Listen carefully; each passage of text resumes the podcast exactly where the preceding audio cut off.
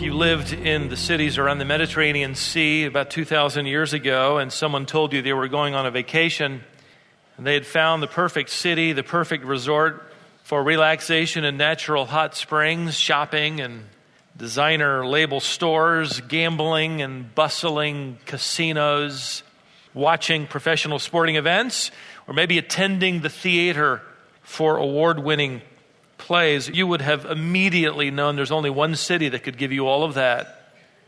The city was named after the wife of its founding emperor. Her name was Laodicea, and the city was named Laodicea. It was Las Vegas, it was Beverly Hills, it was Chase Manhattan Bank, all rolled up into one. And it wasn't just for Gentiles either. In fact, the Jews in the first century had complained about the number of their kinsmen who had forsaken Palestine for the baths and luxuries of Phrygia, this region of Laodicea. Laodicea was the garment capital of the world. The sheep they bred nearby, very unusual, they were known for having black, glossy, almost violet colored wool. So coveted was this that Laodicean mills produced at least four different kinds of outer garments that were shipped all around the known world.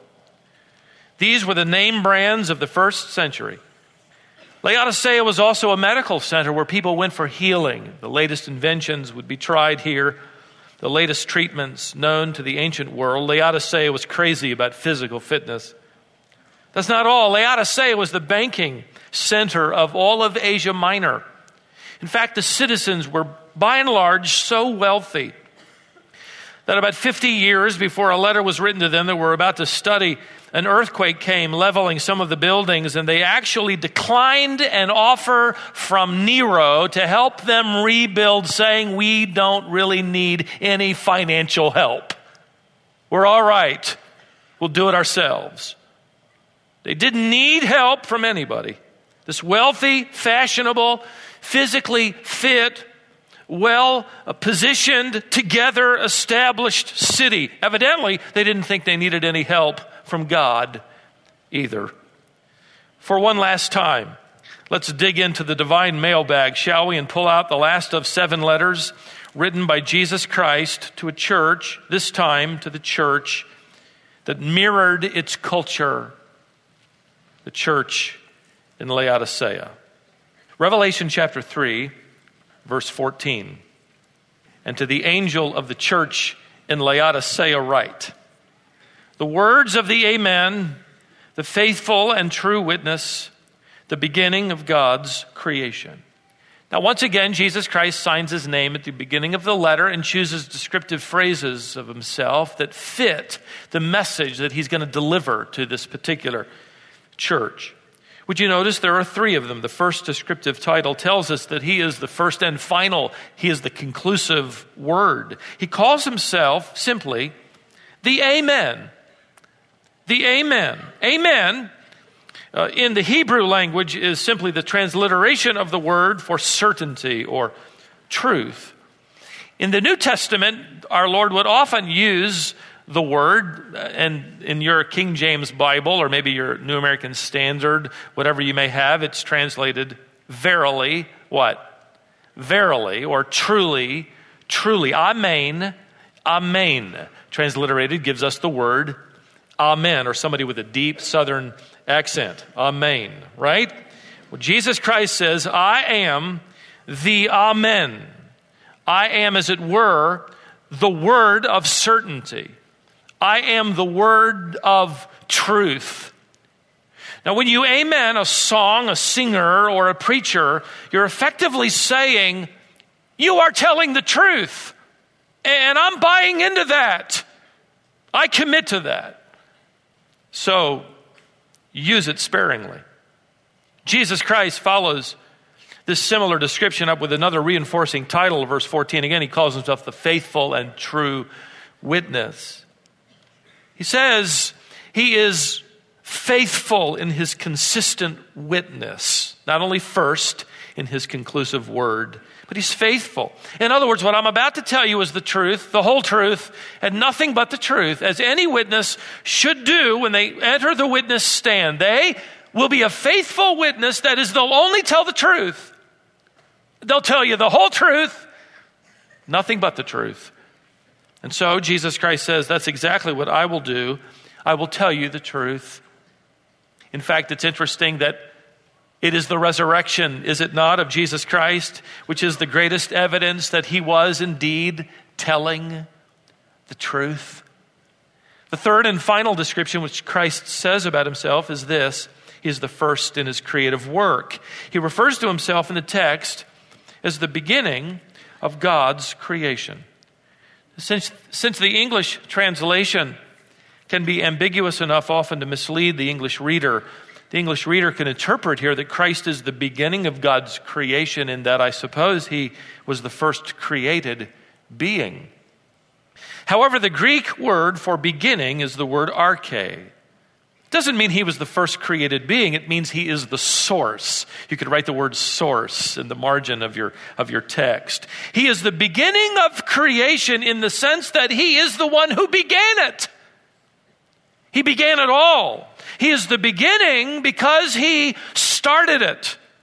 It also carries the nuance of source in this word arche. In him is the beginning of creation. Genesis chapter 1 says, say with me, in the beginning God created the heavens and the earth. Okay, everybody else say it with me. Here we go. In the beginning God created the heavens and the earth. He was, at the beginning, the source of its beginning. It's interesting that Colossians chapter 1 will inform us that it is actually the Son of God who was the creative agent of that creating moment. Paul writes to the believers in Colossians chapter 1 that Christ is the image of the invisible God. He is the firstborn of all creation. There again is another word that can be easily twisted prototokos. Firstborn literally means or refers to the one who has first place. He is supreme over all of creation. He is sovereign. He is supremely first. That's very likely that already the seeds of Gnosticism will have influenced in its, in its early uh, moments in this church at Laodicea, certainly Colossae. They would teach that Christ was a created being, that he was simply one of many emanations from God, like you and I are emanations from God. And of course, the Gnostics claim to have secret, higher spiritual power and wisdom and insight into the things of God. I received a 10, 12 page letter from someone who was very disturbed with me because I was teaching and preaching the full deity of Jesus Christ. And he simply listed texts like these that are easily twisted to prove the view that Christ was a created being, that he wasn't God, but he was created by God. And I didn't particularly think I, he wanted to hear, nor did I want to write him a lesson on arche and prototokos. His false religion, however, is a misinterpretation of English texts. And maybe you're thinking, well, well Stephen, what if you're wrong? What if you're mistaken? Well, let's suppose I am. If I am wrong about Jesus Christ and that he was only one of God's emanations like we, I'm still going to heaven forever. But if I'm right, and you deny that he is the incarnate deity equal with the Father who condescended, taking on flesh, he is sovereign Lord, then you're going to hell forever. It is that significant. The Colossians were evidently stumbling over the deity and eternality of Christ. And so they received their letter from Paul, who told the Colossian believers to pass the letter on. After you read it, I want you to pass it on. Guess where? He says in Colossians 4:16, "And when this letter has been read among you, have it also read in the church of the Laodiceans." Send it along to them. They need to know it too. He is the supreme being over all of creation. He is the source of all that is. In him and by him were all things which were created colossians 1 16 so jesus christ is saying here at the outset of this letter to the laodiceans i am final in my conclusive word I am faithful in my consistent witness, and I am first place in my creative work. Now, here comes his diagnosis. Verse 15 I know your works. You are neither cold nor hot. Would that you were either cold or hot. The words Christ uses here are extreme opposites. Ice cold is the word he uses, freezing and boiling hot. I wish you were either extreme. Either extreme has benefit. I wish you were ice cold or boiling hot. When the little girl was picked up after Sunday school, her mother asked her to recite the verse she had learned. The verse was, Many are called, but few are chosen. And it came out like this Many are cold, and a few are frozen. Maybe you feel like that in here. Maybe you feel, how many of you think it's cold in here? Uh, it isn't that cold, is it? Well, my mother in law tells me you can hang meat in that auditorium, Stephen. It's so cold. Well, here's my, here's my theme verse then. I wish you were cold. This text, by the way, has nothing to do with climate or body temperature. It's a reference that the Laodiceans would fully understand. See, the only downside to living in this incredible city was their drinking water. It was lukewarm. It was brought by aqueduct from Hierapolis, six miles away. And by the time that refreshing water arrived, it was tepid. It was lukewarm. Listen, on a hot day, there's nothing more refreshing than cold water, is there? Even on a cold day, nothing more comforting than a hot cup of tea or or coffee. How do you get lukewarm water out of the tap? You turn on a little hot water and you turn on a little cold water and you get lukewarm water. Lukewarm is a, a wonderful analogy for compromise. The middle of the road, on the fence, in neutral. You're lukewarm, he says, verse 16, because you are lukewarm and neither hot or cold. You're neither comforting or refreshing. I will spit you out of my mouth. I mean, who wants to drink lukewarm water? You ever been so hot and thirsty and you reached into the, got a glass, filled it up on the tap, and it was lukewarm? You just as soon not drink. Or maybe you stood there a while until the water finally got cold. As thirsty as you were, you'd really rather not drink tepid water.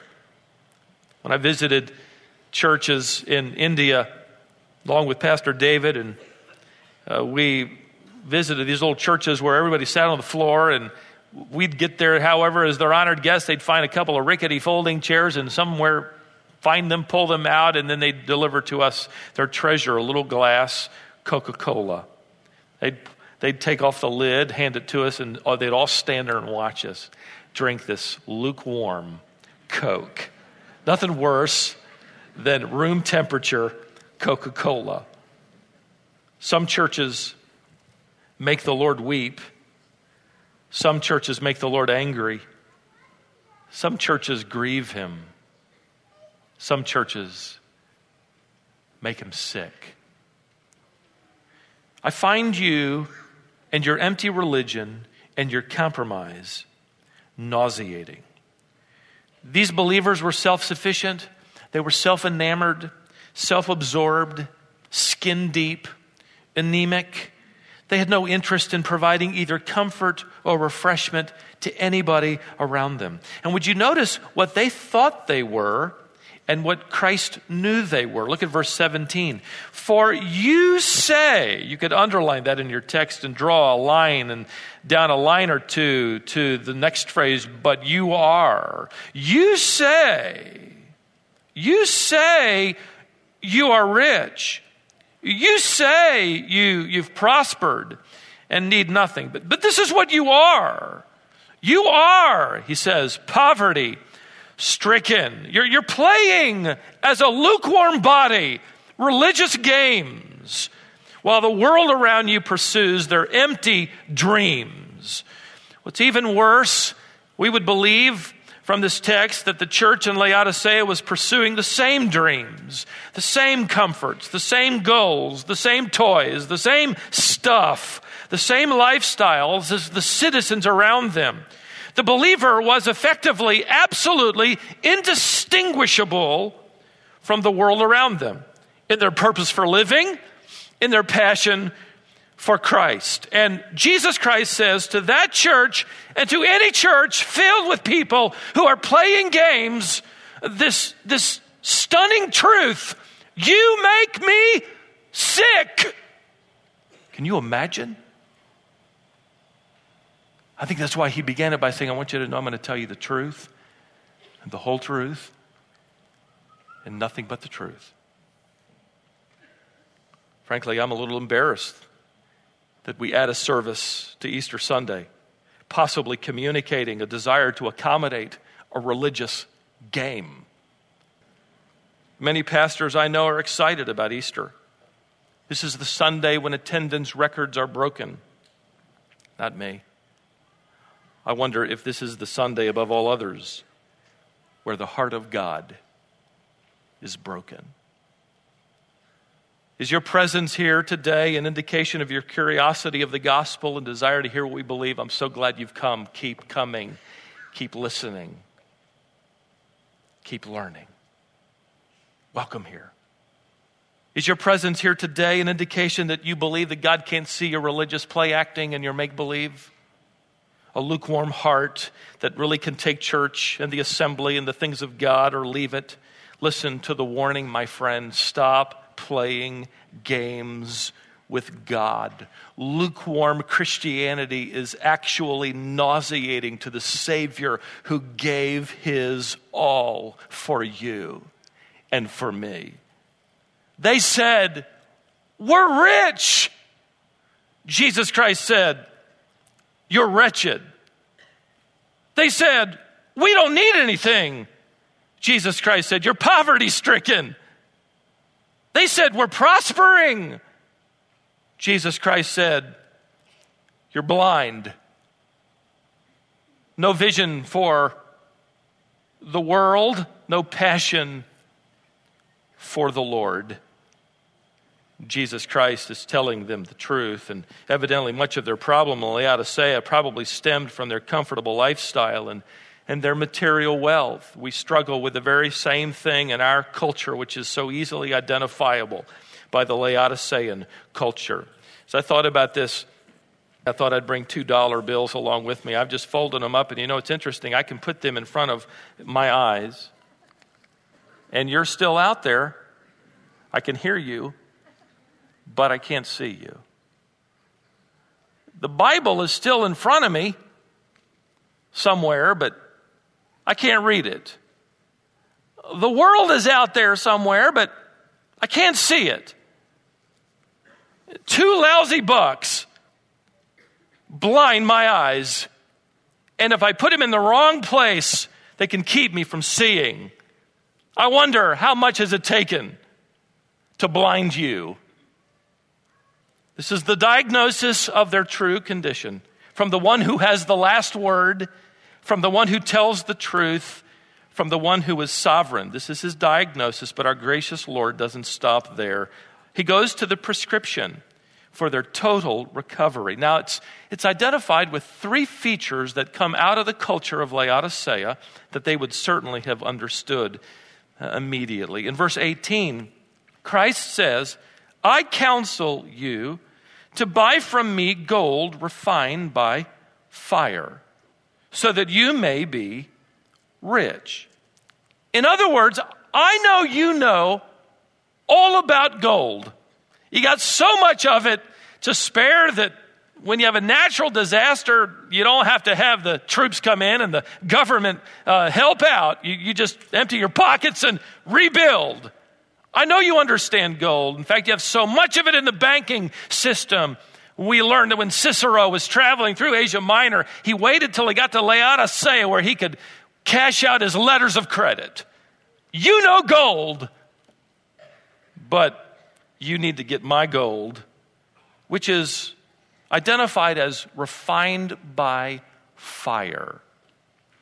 The Bible refers to our purified faith as refined gold. Job said when he suffered that when God had tried him, he says, I will come forth as purified gold. Peter speaks of genuine faith being even better than tested or refined gold. God is saying, Be willing to, to pay the price for the gold I offer you that comes from tested faith. Christ goes on to counsel them to not only buy gold refined with fire, but to wear white garments of faithfulness. Notice verse 18 so that you may clothe yourself and the shame of your nakedness may not be seen. Jesus Christ says, in effect, you might be shipping name brand stuff all around the world, but you are naked. You major on garment manufacturing, but you're naked. To the eyes of God who sees through us. The symbol of white clothing is used throughout the book of Revelation to speak of the righteous deeds of the saints. Revelation chapter 19, verse 8. In other words, he's saying the, the nakedness of your inactivity and passivity and lukewarmness needs to be replaced with the righteous deeds of those who belong to me. Faith that is genuine is demonstrated. We are saved by faith alone. But true faith works. It's demonstrated. It's busy. It's serving Christ as Lord. At the end of verse 18, the Lord counsels them to pursue one more thing salve. He says, You need to buy from me salve to anoint your eyes so that you may see. I mentioned earlier that Laodicea was famous for its medical centers. They were especially proud of an ointment they developed from nard to help those who suffered with earaches, and people would come to Laodicea to be helped. They were even more famous, however, for their, their, their well known tephra phrygia. It was a tablet, it was eye powder that was considered in that ancient world capable of helping weak and ailing eyes the substance was exported all around the world in tablet form, and, and you'd get your tablets and you'd grind them up, and then you'd add a little water, and you'd make a salve, and you'd cover your eyelids with it to help your eyes. Jesus Christ says to them, You are known around the world for helping people to see, but you are blind. Come, get salve from me. Let me put my truth and my discernment and my grace on your eyes so that you can see and detect true needs. You can discern true opportunities. You can spot danger. You can identify godly direction. You can make pure and wise decisions. You come to me and I'll, I'll restore your spiritual sight. I will restore your spiritual vision for the things of God and the true needs of the world. Listen, when the church read this letter, it must have sent them reeling. Imagine, can you, getting a letter from the Lord saying, You nauseate me. Can you imagine that? Everybody gathers, got a letter written by Christ to the messenger. And then sit there and hear him say, Church at Laodicea, you make me sick. Wow. It would have been devastating to read that in reality we are poor and naked and blind. The Lord compassionately reminds them then in verse 19 those whom I love, I reprove and discipline. Isn't that good? He just kind of sticks it in there. Look, the only reason I'm saying this is because I love you. I'm reproving you because I care about you. I'm disciplining those whom I love. The worst thing to ever be is in a position where God leaves you alone. I love you, and I don't want you to live in this condition. And those whom I love, I reprove and discipline. So be zealous and repent. Change course. Turn around confess your sinful pride and self centeredness and arrogance and get moving. You see, my friends, he's writing Christians here. He's writing to people who had become indistinguishable from their culture. They, they fit in, they related. They never caused anybody any heartburn over the gospel. No trouble. They didn't come across as, you know, fanatics for Jesus and they, they, they weren't atheists. Somebody saw them bow their head before lunch. But they were lukewarm and everyone was comfortable around them. C.S. Lewis wrote it this way He said, Christianity, if false, is of no importance. And if true, it is of infinite importance. The one thing it cannot be is moderately important. No such thing. Finally, notice the invitation in verse 20. He says this wonderful text Behold, I stand at the door and knock. If anyone hears my voice and opens the door, I will come into him and eat with him, and he with me. This is an invitation, by the way, to the church. This is still a valid church. They're in grave danger, but there is still hope. Though often this text is used as a text for an evangelistic appeal, it's an invitation from Christ to the church to let him in to fellowship, to eat supper. There were three meals. The first one was a little, little slice of bread, and they dipped it in juice, wine. Second meal was on the run, on the road, out in the field. The third one was the long one, Dipneon. It was, it was where you sat around and talked, fellowshipped, enjoyed one another. That's the word he used. I want to come and eat with you. I want to eat that meal with you where we can linger and talk.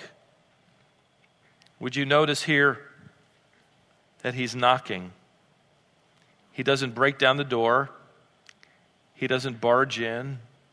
You know, we talked last Lord's Day about the church of the open door. This is the church of the closed door. They closed Christ out. And the latch is on the inside. And he just knocks. Can you imagine the condescension and humility of the sovereign Lord? That in order to have fellowship with not only the corporate church, but you and me individually, that he would actually knock? This is the door of fellowship, my friend. He waits for you to wake up in the morning and say something to him. He waits for you to read his word sometime during the day. I'm here. Would you like to talk throughout the day at any time? Do you need wisdom? I'm here if you ask. I'll, I'll, shoulder all the cares in your world if you'll cast your care upon me. This is, this is the mystery of fellowship with Christ. He reminds them then in verse 21, as he often does, that there is coming a day when we will rule with him on the throne. Let me give you two challenges from this letter. First, don't stop halfway. This is what I read here, it's how it strikes me. Easter Sunday is a wonderful testimony of, of Christ who didn't stop, did he? He didn't go halfway. He gave his all. He set his face as a flint toward Jerusalem. He, he, he, suffered it all. He went all the way to the cross. He went all the way through the valley of the shadow of death. He went all the way into the grave. He went all the way then to the resurrection and all the way to the ascension, and he will come all the way back. There's no halfway. So the challenge would be for us to do the same, to pick up where we've left off, finish the job, finish the task plug back in, start over, sign back up, don't stop. Like Christ. Don't be and go halfway. Secondly, don't settle for half hearted. There's no, there's no place in the Christian life for neutral affections, for coasting. Engage. Daniel Cox, a former jet pilot turned business leader, tells his readers in a book entitled Seize the Day that when jet fighters were first invented, They flew so fast, much faster than their propeller predecessor, so pilot ejection became a more sophisticated process. Theoretically, of course, all the pilot needed to do was push a button, clear the plane, roll forward out of the seat so the parachute then could open. But there was a problem. Some pilots, instead of letting go, would keep a grip on the seat.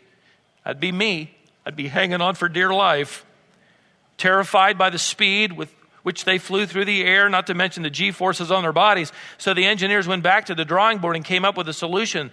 The new design called for a strap, one end attached to the front edge of the seat under the pilot, the other end attached to an electronic take up reel behind the headrest. Two seconds after ejection, the electronic take up reel would take up the slack, literally force the pilot out of his seat, freeing the parachute to open. He writes, Bottom line, fighter pilots needed a device to launch them out of their seats. The question is, what will it take to launch us out of ours? That good? What will it take? I, in the mind of God, it is a hard hitting letter like this.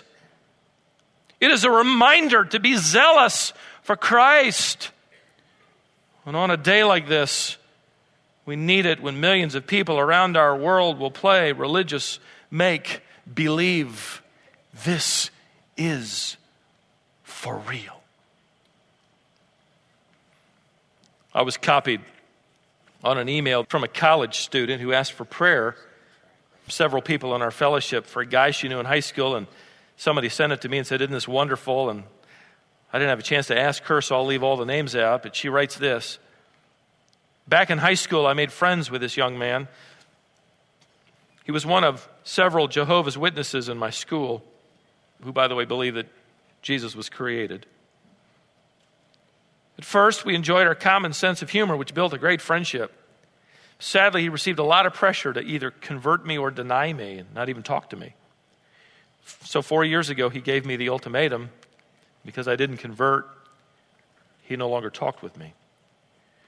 Four years later, now, just recently, he contacted me. He said that he had realized that his faith didn't make sense.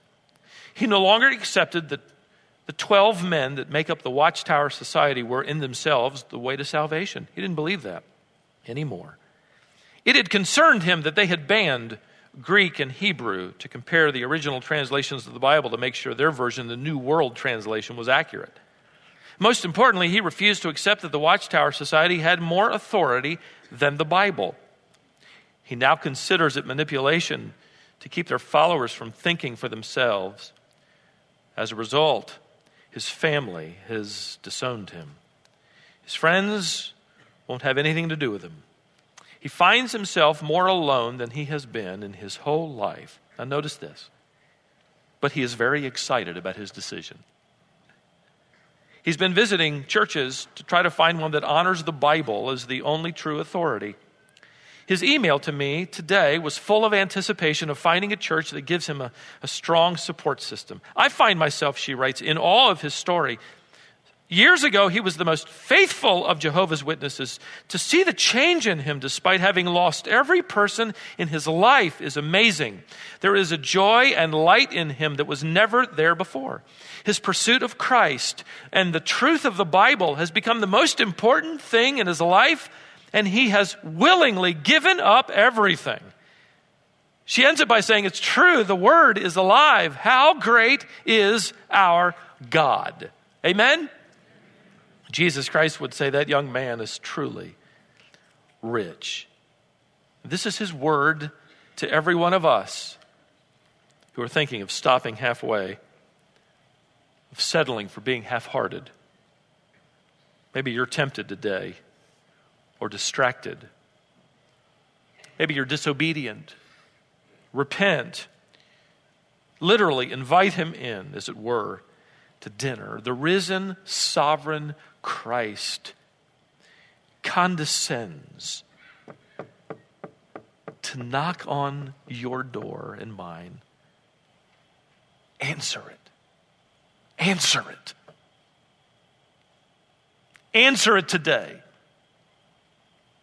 Answer it and surrender and welcome him into the fellowship of your heart. and then in the strength of his fellowship, follow him and live for him. And know one day, because he is telling the truth, we will reign with him forever. Father, thank you for this text, the truth of our resurrected Lord, who always tells the truth. Thank you that we have life in him because of his grace. I pray that everyone here today would answer the door, either for fellowship, certainly those who've never received you, that they would bring you in. In Jesus' name.